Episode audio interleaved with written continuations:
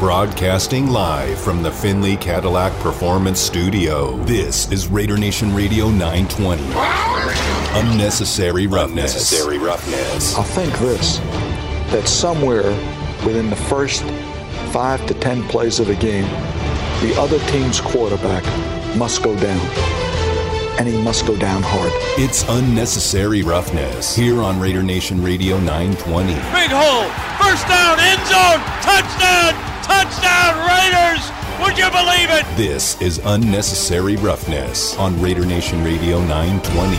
Here's your boy, Q. And here we are kicking off hour number two of the show. First hour was uh, pretty exciting, huh? Found out about Richie Incognito retiring and retiring as a Raider and very prideful to retire as a Raider. And we just heard from Vinny Bonsignore. I thought that was really cool, man. Thought that was really cool. Everything Richie was saying about the team and how he felt like a member of the Raiders the minute that he joined. And I know he didn't play a lot of games, didn't have a huge impact, but those guys along the offensive line, as you could tell by all the all the guys that were there in attendance for his presser, you could totally tell that they uh, they were feeling some kind of way for Richie Incognito. So shout out to him, and hopefully everything he does uh, moving forward, he does in a real positive way and is able to achieve whatever he wants to achieve. Now, kicking off hour number two, we're gonna jump back into our training camp two a days, and we're gonna talk a little bit of Patriots. It's time for another edition of Training Camp Two A Days as your boy Q takes a look at every team on the Raiders 2022 regular season schedule here on Unnecessary Roughness on Raider Nation Radio 920. And helping us kick things off to talk those Patriots is Mike D'Abate, our good friend from Locked On Pats. You can find him on Twitter at mdebatenfl. And Mike, thanks so much for your time this afternoon. I definitely appreciate you, my man. And before we get into our Training Camp Two A Days, um, is it a is it a big deal? Uh, for the for Patriot fans that the Patriots are going to be coming to Las Vegas to play the Raiders, or is that more of a Raider Nation is more fired up to play the Patriots? No, I think the trip out to Vegas may be a little bit more anticipated than the game itself. I don't know. Maybe I'm just speaking for media members here, Q. But uh, no, all kidding aside, uh, anytime you put the Raiders on the schedule, it's a big game here in okay. New England. Uh, we're well aware of the history. I know you guys are well aware of the history as well. So looking forward to it. And there's a lot behind this game this year. It's a little bit more than just some of the you know rivalry that went on in the late 70s and of course the tuck rule this is a little bit more than that this year with Josh McDaniels at the helm in Las Vegas. Right, and that's that's where I was going because I I see you know the Patriots on the schedule. Obviously, it's that Sunday night football game, and I know Raider Nation has it circled because of Josh McDaniels, because of Dave Ziegler, because of all the other people that have come over from the Patriots to the Raiders. I just didn't know if it was the same way on the New England side. Like, oh man, Josh McDaniels is on the schedule. Got to go get that guy. You know, it's it, he's not Bill Belichick, right? I mean, so I feel like it's a little bit different. But uh, is that talked about a lot of amongst the fan base and even there in the media? It is, and I think for a lot of reasons. Well, the first reason is that I know there are some fans that still have a lot of affinity toward Josh. Uh, did a number of great things up here, coordinated an offense that won multiple Super Bowls. I mean, you can't ignore that fact. I know he's got his detractors. Some people were happy to see him go and kind of get a little bit of uh, new blood, or at least you know some fresh ideas into the offense, but ultimately what Josh did up here in New England should be commended. So there are a lot of people up here that still want to see him and want to see what he can do in his second go round now as a head coach. Don't forget the first time he was a head coach with the Denver Broncos, save for that victory that he got against the Patriots, there really weren't a whole lot of memorable moments for Josh McDaniels as head coach of the Broncos, at least not the kind of memorable moments you want right. as a head coach. So you know, in a lot of ways, I think there are some curiosity uh, for that as well. Uh, there are some people that uh, you know either want to see him succeed or want to see him fail. But the other reason that it's a big deal here in New England is because it's left the New England Patriots with a void as mm-hmm. play caller on the offensive side of the ball. Is it going to be Matt Patricia taking that duty? Is it going to be Joe Judge? Uh, is it going to be a combination of both with Bill Belichick kind of as the guru over everything. Is Mac Jones going to have a little more control over the offense? These are all questions for New England. So Josh's departure really kind of threw that into a tailspin, and I think that's why it's still such a big story here. Talking all things Patriots right now with Mike D'Abate here on Unnecessary Roughness, Raider Nation Radio 920. Selfishly, I have to ask you about Tyquan Thornton. I covered him at Baylor. Obviously, the Patriots grabbed him in round two. Uh, what are the expectations for him? Was he able to make a little bit of noise in mandatory minicamp? He was, and in a lot of ways, he made his biggest noise or his loudest noise, I guess you could say, um, as a special teams gunner. I mean, there were times mm-hmm. where Jake Bailey would boot the ball into the air, and this is a guy that can really boom the ball. Jake is an excellent punter and a powerful punter. And there were times where it looked like Tyquan had arrived before the ball got there. So, you know, there's really, I think, a lot of anticipation about this kid's speed, what he can bring to the table.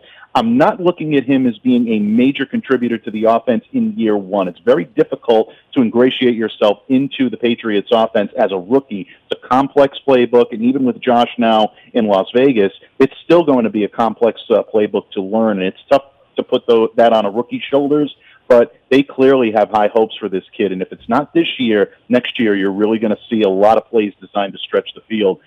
Everybody clamored for Mac Jones to get a deep threat they definitely have one in Tyquan Thornton. If it's not going to be this year, it'll definitely be seen next year. You know, you you said something that caught my attention and made me have this weird look on my face, and Damon's like, "Whoa, what's going on in here?" But uh, how complex is Josh McDaniels' offense? You said it takes a while to pick up. How how quickly do you think guys like Derek Carr, guys like Davante Adams, guys that are on this Raiders roster, uh, Jarrett Stidham, you know, who obviously the Raiders went and traded for to bring him into the fold. I'm assuming to help learn that offense. How quickly do you think they could pick this up? I think they'll pick it up quickly. And, uh, you know, the reason why they'll pick it up quickly is for the reasons that you mentioned. Just mentioning their names, Davante Adams, mentioning the name Darren Waller, you know, mentioning the name Derek Carr. These are trained professionals, and they're among the best, if not the best, at what they do. And because of that reason, they can adapt to pretty much any type of offense. So Josh is not going to come in, reinvent the wheel, and make these guys uncomfortable. He realizes that he needs to coach to his players' strength, and that's exactly what he's going to do. He'll allow Davante to be the wide receiver that everybody knows he can be from his days in Green Bay. He's going to continue to ride Darren Waller as one of the better, if not the best tight end right now in the game. Derek is going to continue to maximize his abilities on this offense. Josh is going to add some wrinkles. Uh, there might be times where you might see uh, you might see a draw read or you might see a run on a third down and you might question yourself a little bit. Uh, and Raiders fans prepare for that because it is going to happen. Um, but at the same time, I think that's going to be few and far between. He's got a lot of weapons. Josh knows the type of offense he's got in uh, uh Las Vegas, and he'll utilize it. I don't think it's going to be as much of a transition as a lot of people are making it out to be because of the personnel he's got. Got training camp two a days going on right now here on Raider Nation Radio 920 Unnecessary Roughness. Got Mike D'Abate, host of Locked On Pats, with us on the phone lines talking all things Patriots. And my man Damon's going to go ahead and hit you with some some good questions here. All right, Mike. Absolutely. A lot of times, people, I don't think that people realize that the Patriots made the playoffs last year. I know that the result didn't end the, the way they wanted to in that wild card game against the Bills, but they are a playoff team. So, what's the biggest positive for this Patriots team coming into training camp? I think the positive right now has to be the uh, the play and uh, the uh, drive or the improvement shown by the quarterback. Uh, Mac Jones is coming in owning this team this year. He realizes that this team is completely 100% his. He didn't know that coming into training camp last year. Most people were assuming that Cam Newton was going to be the, uh, the starting quarterback, myself included. I thought Cam would get the first go round, first reps, and then maybe if there was a transition to be made, it would be mid-season or in this season, maybe coming up in Mac's second year. Mac got the keys to the kingdom right out of the gate, and I think he did a fairly good job of quarterbacking this team as a rookie. But Mac has come in; he's stronger, he's quicker, he's in better shape. He's definitely um, updated a lot of what he's done in terms of his workout regimen, sleep patterns, diet, everything. He's looking the part of a starting quarterback, but he's also acting the part of a starting quarterback. He has the command of the guys in the huddle. He has the command of the guys in the locker room. They're listening to him. He's working with his receivers and his tight ends on an individual basis. He's even invited a handful of uh, running backs uh, into the fold. So that to me is the biggest positive right there. When you have a team that's completely buying into a young quarterback, especially one with only one year under his belt, it's a very good positive for the New England Patriots. So that'll spell well for them this year. The most memorable game from the Patriots season last year was the game where they ran the ball the entire game against the Buffalo Bills. I think he only threw the ball three times. And that made me, watching that game, I was like, man, this offensive line is dominant. Just how good is this offensive line for the Patriots?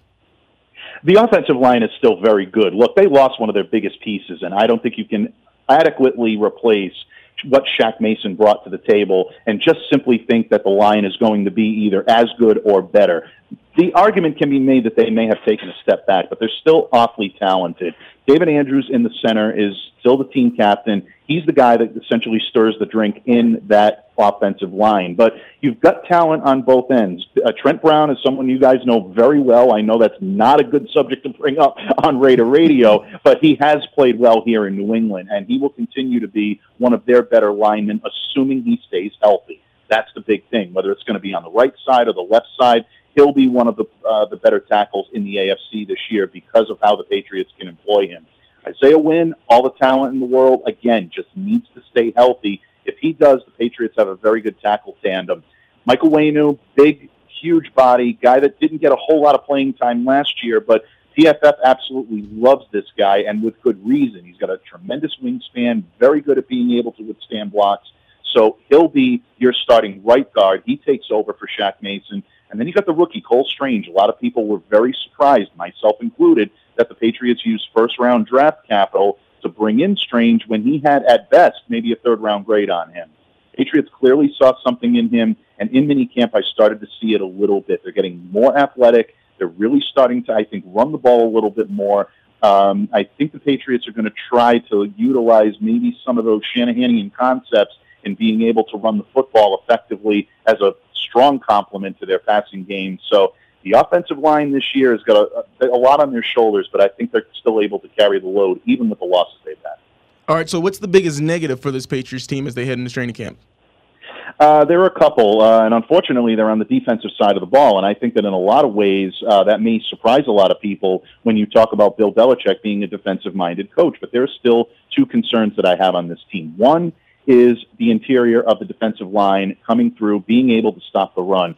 Buffalo was able to run roughshod over the Patriots last year, and Buffalo is not exactly a marquee running team. I mean, they have Josh Allen for a reason, although Josh is a tremendous runner in his own right, uh, but they don't necessarily have the marquee backs that you would think would be able to come in and run the ball down the Patriots' throat. In the two games that Buffalo essentially wipe the floor with the Patriots. That's exactly what they did. So that still concerns me. Can the Patriots set the edge to facilitate stopping the run? Uh, that's something I'm watching closely in training camp. The other thing that I'm watching is the cornerback position. You lose mm. someone like J.C. Jackson, you're not going to replicate that.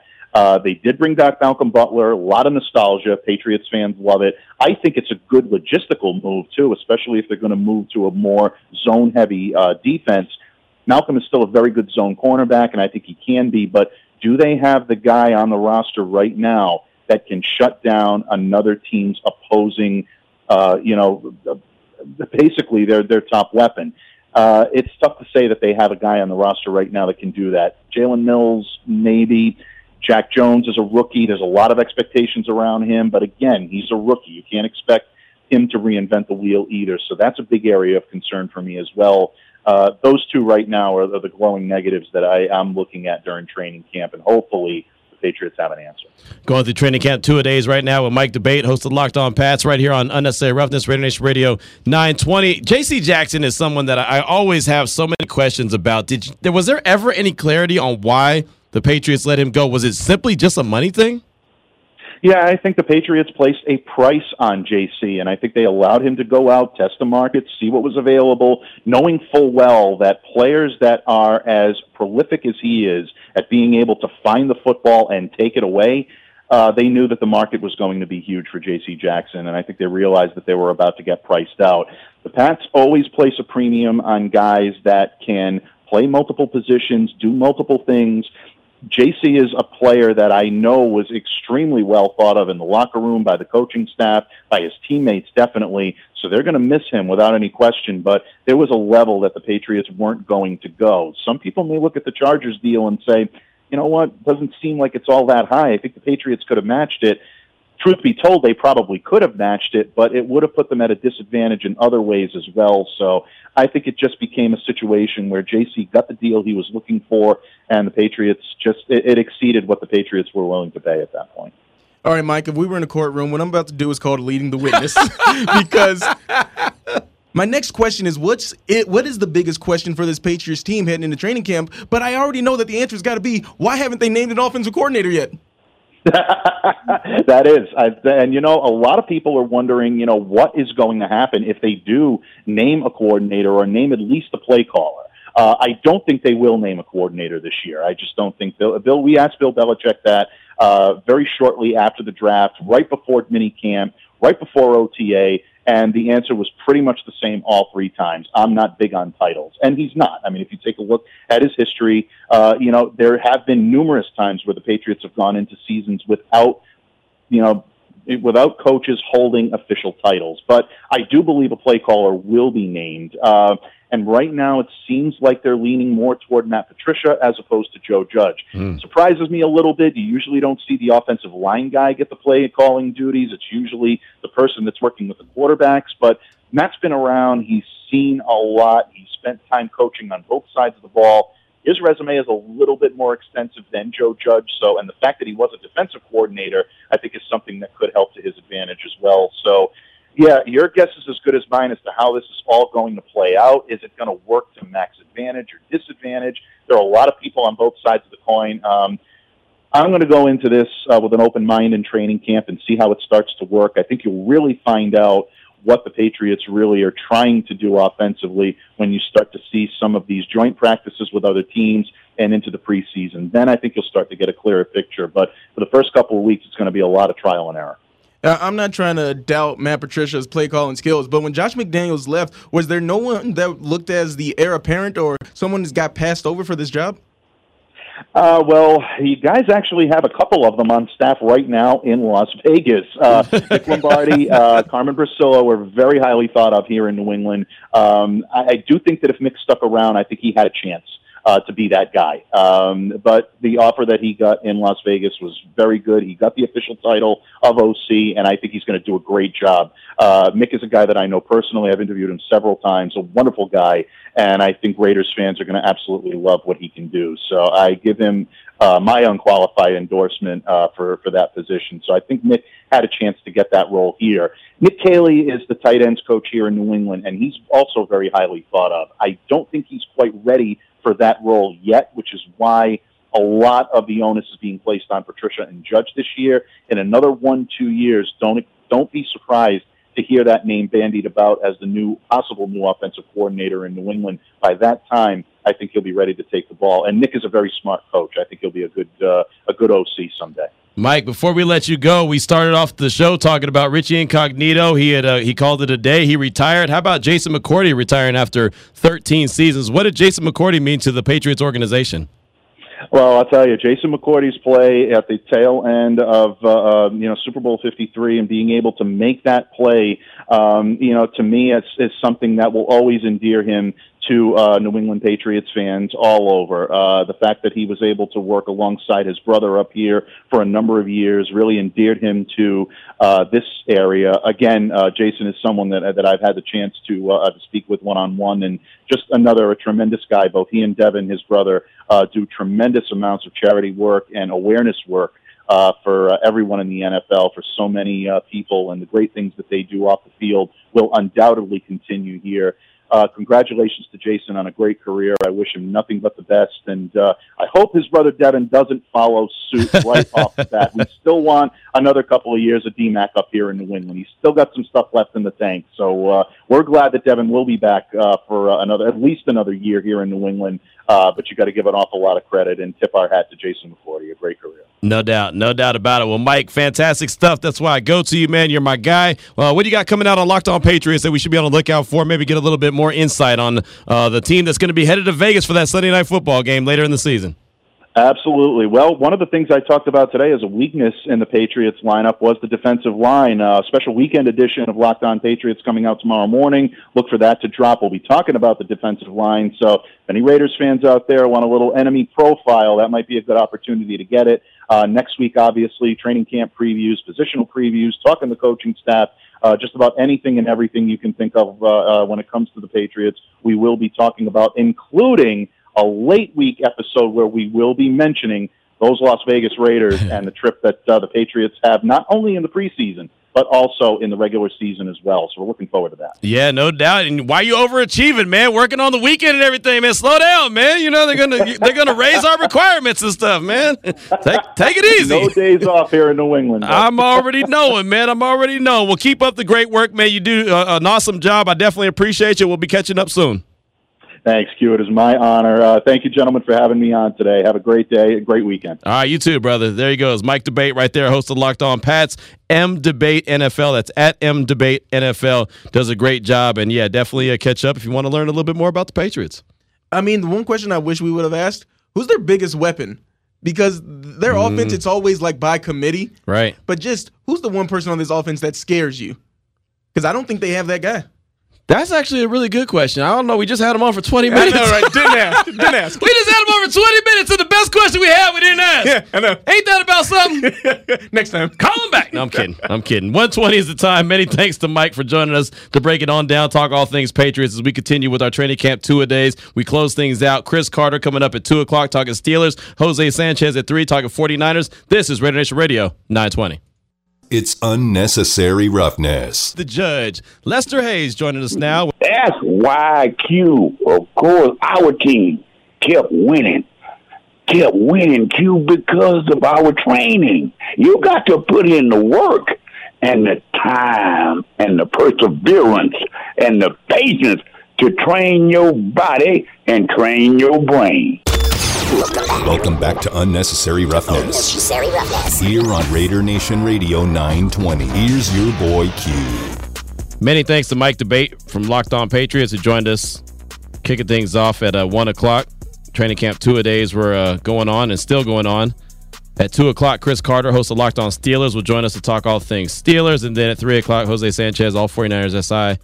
At 3, will join us to talk all things 49ers. And that'll close out our training camp two days. We've been going strong all week long with that. It's been a lot of fun to just get an idea of what these teams look like and how they're shaping up heading into training camp while the roster is still 90 men. I had a different direction that I wanted to go in this segment. I was supposed to have cover three coming up at 1.30. We went a little long with Mike, but uh, I wanted to address this text. And we got this text yesterday as well. And we kind of talked about it, but then glossed over it because we were really busy. So since we have a little bit extra time, let's go ahead and dive into it. And I and I start this with all due respect because I at no point do I ever want this to sound disrespectful. I really don't. I mean that's something that really like bothers me. I don't ever want to come off and be like the guy who is an a hole, right? I don't want to be that guy. I'm not that dude, right? I respect everyone's opinion. With that being said, this text comes from Gangster Raider. We talked about it briefly yesterday, and I don't know how. I feel like Derek Carr's like, wow, how am I catching strays? But it's about Aaron Rodgers, and Gangster Raider doesn't understand why he is uh, automatic Hall of Famer. I think it's like a no brainer. I mean, I think I think when you think Aaron Rodgers, you realize there's certain quarterbacks in the league that you just know. Brady, Hall of Famer. Peyton Manning, Hall of Famer. I mean, hell, Big Ben, he's a Hall of Famer. I'm sorry. I mean, there's certain quarterbacks that are Hall of Famers, and it's just Aaron Rodgers is one of them, right? And so I know yesterday Gangster Raider called and then he texted as well, and I didn't get the chance to read his text, so I don't want him to think, I don't want anyone to think that I ever want to uh, like ignore your text because I don't. So he said, "You play the game to win championships, not regular season MVPs." Aaron Rodgers is 12 and 10 in the playoffs, and he's only won two or more games in the playoffs than he lost. Uh, Aaron Rodgers is one and four in NFC Championship games, and he's a loser in capital letters in the playoffs. Jim Plunkett has two Super Bowl victories, and he's not in the Hall of Fame. And Plunkett has eight wins in the playoffs. So once again, why is Aaron Rodgers considered a first ballot Hall of Famer when he's actually a loser? I'll wait. That was the first text. Then he doubled up. Doug Williams was the first black quarterback to win a Super Bowl with a record breaking performance, and he's not in the Hall. Jim Plunkett has two Super Bowls, and he's not in the Hall. So once again, why is Aaron Rodgers considered an automatic first ballot Hall of Famer? Be honest. That's Gangster Raider. First of all, there's never a time on this radio station, any podcast, or any other radio station I'm not honest. That's the first thing. It's always going to be honest. Uh, even if I'm wrong, I'm going to give you my honest opinion. I'll never sugarcoat anything. I'll never BS you. I don't care what the subject is. I will always tell you the honest to God truth. So that's first. Second of all, when it comes to Aaron Rodgers, he has a plethora of yards.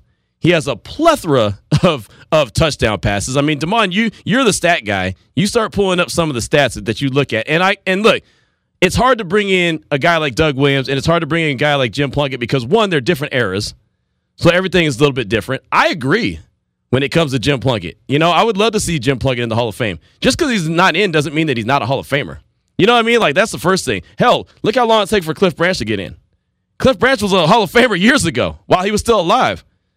It only took till 2022 before he is actually being put into the Hall of Fame. Hell, Lester Hayes might get into the Hall of Fame next year. Just because you're not in does not mean you're not a Hall of Famer. It just means that you haven't been voted in yet.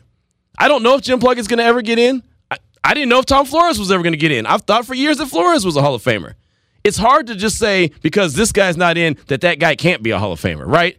It just means that somewhere along the voting line, it hasn't happened. And we talked to John McClain, who's a Hall of Fame voter all the time. He told me a long time ago that Tom Flores was going to be in. Well before it was actually officially announced, I was on this station saying he's already in. It's already been done. He's going to be rubber stamped. It's a rep. It's a rep, and he was. Same thing with Cliff. Okay, once he became a senior finalist, they knew, hey, he's in. Great. So we're good there. But just because guys aren't in doesn't mean that another guy's not. Aaron Rodgers has stupid numbers. I mean, just stupid numbers. He's got over 55,000 career yards. Just yards passing. How many touchdowns did you tell me he has? Almost 500? 449. So let's just say if he gets 30 a year for the next three years, a little bit more, give or take, that's 500 touchdowns. That's all time. Ter- that's all time territory. I think only three. Like you got, you're talking Peyton, Brees, Brady territory. Right. Exactly. And I don't think anyone would question those guys going into the Hall. And I know what you're saying about championships. Championships, unfortunately, aren't the barometer that you have to have a certain amount of championships to get in. If that was the case, Cliff would have got in a long time ago. He's got three. He's got three. And then, but also, like you said, we mentioned it during the break. Dan Marino touch- wouldn't how, be in then. How many how many Super Bowls does Randy Moss have? Zero. Yeah. How many Super Bowls did T.O. win? Zero. I mean, everyone that has a ring doesn't mean that they're always in. A ring doesn't automatically slide you into the Hall of Fame. Hell, Trent Dilfer has a damn ring. Would anybody put him in? Joe Flacco's got a ring. Would you put him in? There's a lot of cats that have rings that I would never even think wouldn't even they wouldn't even think about sniffing the, the Hall of Fame. So I think, and this is just me, I think championships could be a, a separator. You know what I mean? If the if the if the resume is pretty similar, maybe a, a, a ring will separate you, and that's okay. But I just think it's silly to think that Aaron Rodgers is not a first ballot Hall of Famer. I just think it's silly. Yeah, and you say it's silly. I don't know if you've seen the Don LaGreca rant from ESPN New York. It was going around because someone said, "Hey, you wouldn't be anything without your host Michael Kay," and he's the co-host. And he's just and he's getting so impassioned. How dare you? How dare you? We're not that type of show. But this is the type of argument where it's just like that's how silly it is. Or I kind of want to yell into the mic and just say, "What do you mean that Aaron Rodgers is not a Hall of Famer? What do you like? It's yeah, not yeah. Like you said, we're not we're not that type of show to just yell into the microphone. No. but it is just come on, guys. What are we talking about? Right. I mean, there's just let's put it like this: Would every team in the league like to have Aaron Rodgers as their quarterback, outside of Tampa Bay, who has Tom Brady? Yes. Kansas City has Patrick Mahomes. Okay. But even in Buffalo, they might say, you know what, we'll take Josh Allen or take Aaron Rodgers for a few years over Josh Allen. I, don't, I mean, look, he's he is that stinking good. He is a really good quarterback, no doubt about it. I'm interested to see how he does without Davante Adams because the one thing I can say about Aaron Rodgers, he's not that great with rookie wide receivers. If you go back and look at the history of him with the rookie wide receivers, the numbers aren't that good. So I'm interested to see how he does with Sammy Watkins, who is just a player. He's, he's a jag, just another guy, right? And I'm interested to see what he does with rookie wide receivers because he's not that good. They they don't they don't gel that that quickly. Let's put it like that. But there's no doubt. There's no doubt. I mean, it's it's really it's a it's a bad argument when it comes to Aaron Rodgers not being a, a first ballot Hall of Famer. Everybody knows he is. There's a there's an elite level of quarterback, and he's in it. So again, everything is always respectful. It's not any disrespect, but I just I there, there's I, to me there's no argument. But you say we got Gangster on? Yeah, we got Gangster Raider. Gangster, welcome to the show. What's happening? What's happening? First of all, to answer your question of the day about um who we can bring in to mentor um Leatherwood, I say bring in a, a former Raider who's a free agent right now. Bring in KO, Kelechi Osemele, to um toughen them up and show them the ropes and do the same thing Richie Cognito did for um Miller, Kolton Miller. That'd you know what. I'm saying? Yep. That's That's to answer your question. Now, my thing, I, am not saying that he's not a Hall of Famer. I'm just what what makes him an automatic first ballot Hall of Famer. I don't think Randy Moss should have been the first ballot Hall because he's a loser. He's 0 2 in the Super Bowl. You know what I'm saying? And you see what he did when he came to us. That automatically should have put him out of first ballot Hall. Of, I think T.O. should have been the first ballot Hall of Famer before um, Randy Moss. You know what I'm saying? And also with um Cliff, Cliff is a three-time Super Bowl champion, and he's the original Randy Moss. So how he's not in it when the um, fake Cliff branches in, and he don't have no Super Bowl. So I'm not saying that he's not a Hall of Famer. I said what automatic makes him a walk-in first ballot Hall of Famer. You know what I'm saying? Uh, and um, the fact that Randy Moss is a first ballot Hall of, I mean, yeah, first round, first time ballot Hall of Famer. That that that makes it irrelevant to me. You know what I'm saying? And Jim Plunkett should have been the first ballot Hall of Famer. Um, Cliff Branch should have been the first part of Hall of Famer. Doug Williams should be in the Hall of Fame. I don't know why he he got as many Super Bowls as Aaron Rodgers, the one y'all think is an automatic walkover. And uh, seems like the only difference is he's white. You know what I'm saying? So like if you're white, you get a walk in, but if you're black, you gotta wait. Or if you're Latino, you won't never get in like Jim Plunkett. You know what I'm saying? So I'm just saying, what really makes Aaron Rodgers this first ballot Hall of Famer walk in with only one Super Bowl, and he's one in four in championship games. And only reason he won the championship that he did win was because of Charles Woodson. If it wasn't for Charles Woodson, he'd be 0 and 4 in championship games with no Super Bowls. And y'all still think his first ballot Hall of Famer? I don't get it. You know what I'm saying? Maybe because he's white and he played in Green Bay. No, gangster. It's because he's top five. he's top five in every category. What do you mean? These, this is the part where it's like, no, real quick though. He's top five in all of these things. It's not, oh, just because he's white, that's silly. Come on, stop yourself. You're playing yourself. Yeah, that, that's not a factor. He's top five in all that's, these that's, career That's not a factor, especially amongst me and Damon.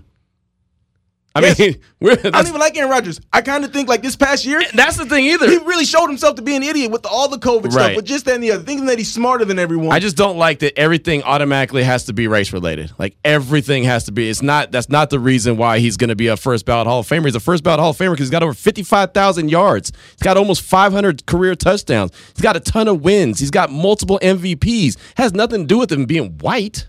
I'm on the Pro Football Reference page right now, and they have the Hall of Fame monitor. It's a number that they compile, however they compile the number, but they're just taking a look at careers and at different positions, and you can see like where they have an average number. This is the average number for a Hall of Famer in their in their book, and the number is 104. That's the average number they compile for. If you get to this number in your career, you're a Hall of Famer. Aaron Rodgers is third behind Tom Brady and Peyton Manning. Right. Like, there's no question, and it's silly No. that we're having this discussion. And again, I get it. And when you want to bring up the postseason failures, absolutely hold that against them. That's fine because they're there. That's something you can't deny. There's a lot of guys that never even made the postseason, right? I mean, look, Dan Marino made it to the Super Bowl once, once, and he never made it back, and he didn't win. And I don't think anyone's questioning him being in the Hall. I get it. You know, it's it's especially when you're passionate about your guy that you want in. I think we'd all love to see Jim Plunkett in. I've told him that to him, his face.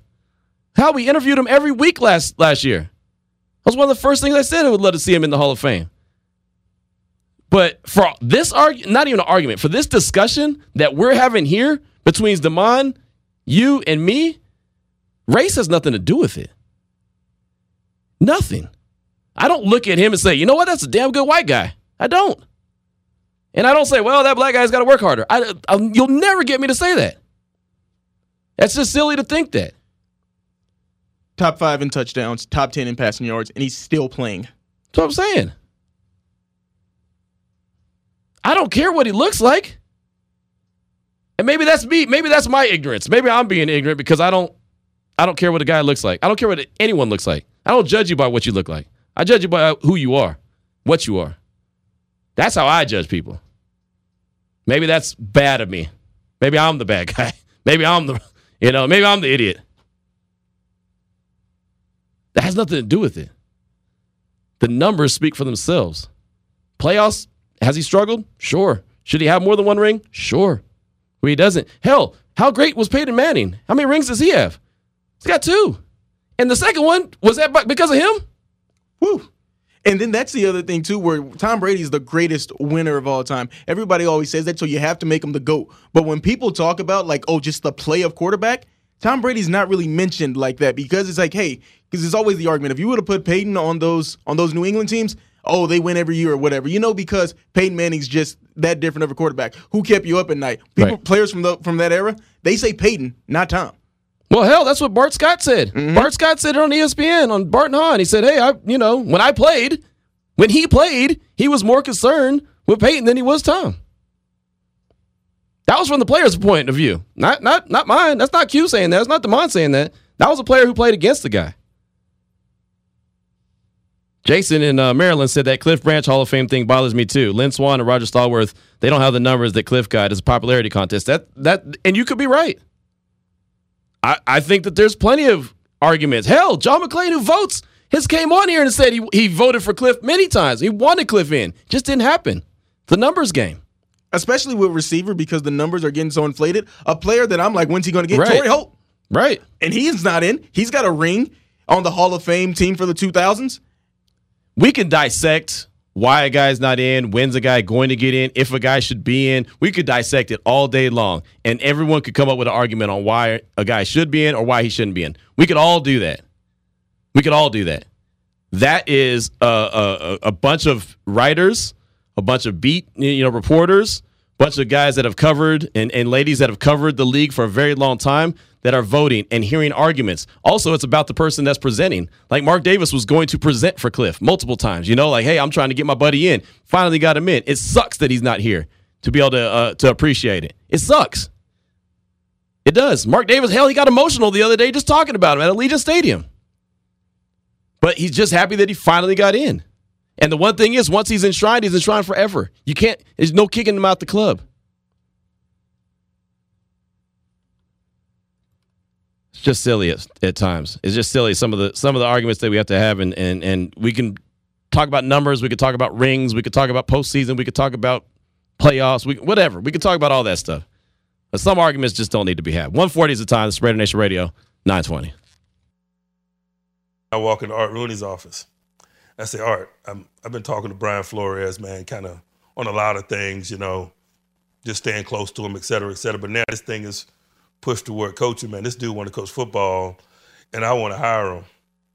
And he was like, great. That's the extent of the conversation. right. I told Flo, give me 24 hours, man. I think I called him back like 45 minutes later. Welcome back to Unnecessary Roughness. Unnecessary roughness. Here on Raider Nation Radio 920. Here's your boy Q. You heard right there, Steelers head coach Mike Tomlin talking about Brian Flores, the hiring of him. That's pretty fitting because coming at 2 o'clock, Chris Carter, host of Locked On Steelers, will join us. Training camp two a days. We'll talk all things Pittsburgh Steelers. Uh, closing out this conversation we had in the last segment, talking about Hall of Fame, talking about Aaron Rodgers. Got a couple text messages, of course, a couple calls I want to get in as we close this thing out. Uh, Jason in Maryland has chimed in a couple times. Uh, he said, Man, just look up Lynn Swann's numbers. Look at Roger Stallworth's numbers. It's not even close. It's a shame they waited until Cliff died to put him in. Swan and Stallworth both been in at least 10 years or longer. Um, I mean, I don't have an argument for that. I'm not, I mean, I don't think we're, are we, deb- we're not debating if they should be in or not. I don't think, I mean, Cliff Branch should have been in a long time ago. I think we all understand that. There's not an argument there. There really isn't. I don't, I don't, I don't disagree. Got another text. I bet 99% of Bears and Vikings fans would agree that Rodgers is first ballot. That's crazy. I hate the Broncos, but back then I knew Elway was one of the best ever. Also got a text. I'm not a fan of arrogant Rodgers, but you could deny the fact you can't deny the fact he's a great quarterback. As far as off the field, he's a certified butt. That's from Raider Ritchie in Arizona, and I don't disagree with that either. I don't. That's the thing. I don't even like the guy. You know what I mean? Like I don't like the guy, but I'm not going to sit here and act like he's not great. He's great. And I bet you, just me, and this is no disrespect to Derek Carr, but I bet you if he was lining up with a silver and black jersey on, I think everyone else would like him too. Just a hunch. Just throwing it out there. Yeah, remember last offseason, you know, when Russell Wilson put out that the hypothetical list there, we had so many calls. Let's Mm-hmm. get Russell Wilson. And, and now it's just, man, the Broncos aren't even all that good. Right. And it's funny how that works. Gizmo said, facts over feelings. Saying Rodgers isn't an all time Hall of Fame quarterback is the same argument that even Raider fans made in the past that Derek Carr is mediocre at best and isn't a top eight quarterback. So there you go. That's from Gizmo right there. But let's go out to the Raider Nation listener line. As I say, as we put a bow on this conversation, 702 365 9200. Uh, Raider Rod, is that who we got? Raider Rod, welcome to the show. What's on your mind? Man, this whole Aaron Rodgers thing is on my mind. I'm going to do my best to at least try to show these delusionals what what is what is real. and what's real is, I love that Damon put up those stats. You know, said all of his positive stats, but I got two, two that should say a lot. Losing seasons by Aaron Rodgers, one, and interceptions. Can we look at this guy's career interceptions? Man, I'd be I'd be surprised if he's barely scratching a hundred at this point. The dude doesn't turn the ball over, and this is a war game, a war of occupation, occupation of territory. And the most crucial thing is the ball. And who has the ball? Well, Aaron Rodgers doesn't give up the ball. He actually takes care of it better than anyone in history, and that is facts. Those are facts, my dog. Not not emotion, but facts. Fact is, I don't even like the guy, just like you guys say. Right. I don't like him at all. But for for people, Californians no less, like he was in your backyard. Yo, Bay Area folks, he went to Berkeley, and mm-hmm. you all still don't know. How do you not know? How do you not know what Aaron Rodgers is, man? Like I, like, you know, I called a couple days ago and said we have a tendency to be delusional. Man, they're showing us how delusional we can really be. All right, man, I'm out. Hey, thanks for the call, man. Appreciate you. And I, I don't even have to co-sign. Yo, that's the mic drop right there for me because I just looked it up. Only 93 career interceptions. You know how sometimes you can just count like a list that's Right. not numbered? You go one, two, three, four. The list, there are probably 100 quarterbacks in front of him on career interceptions. Because I tried to do, all right, let's see where he's ranked on career interceptions. I can't even count the list. Right. And you brought up a good point in the commercial break about Doug Williams. He's got a losing record. A career losing record. You know, wins wins do matter. You know what you can't do? You can't win a Super Bowl if you're not in the playoffs. Exactly. That's that's the other thing. And again, that's not me hating on the black guy. That's me saying he has a losing record. Just like even if Derek Carr wins the Super Bowl, say he wins this year, and again, not trying to throw st- strays at Derek Carr, he's got a losing record. He's not going to be a Hall of Famer. It's simple as that. Wins matter. Wins matter. You know, and I know everyone's not going to have, you know, super like 10, 15, 20 games over 500. I get it, but you got to be close.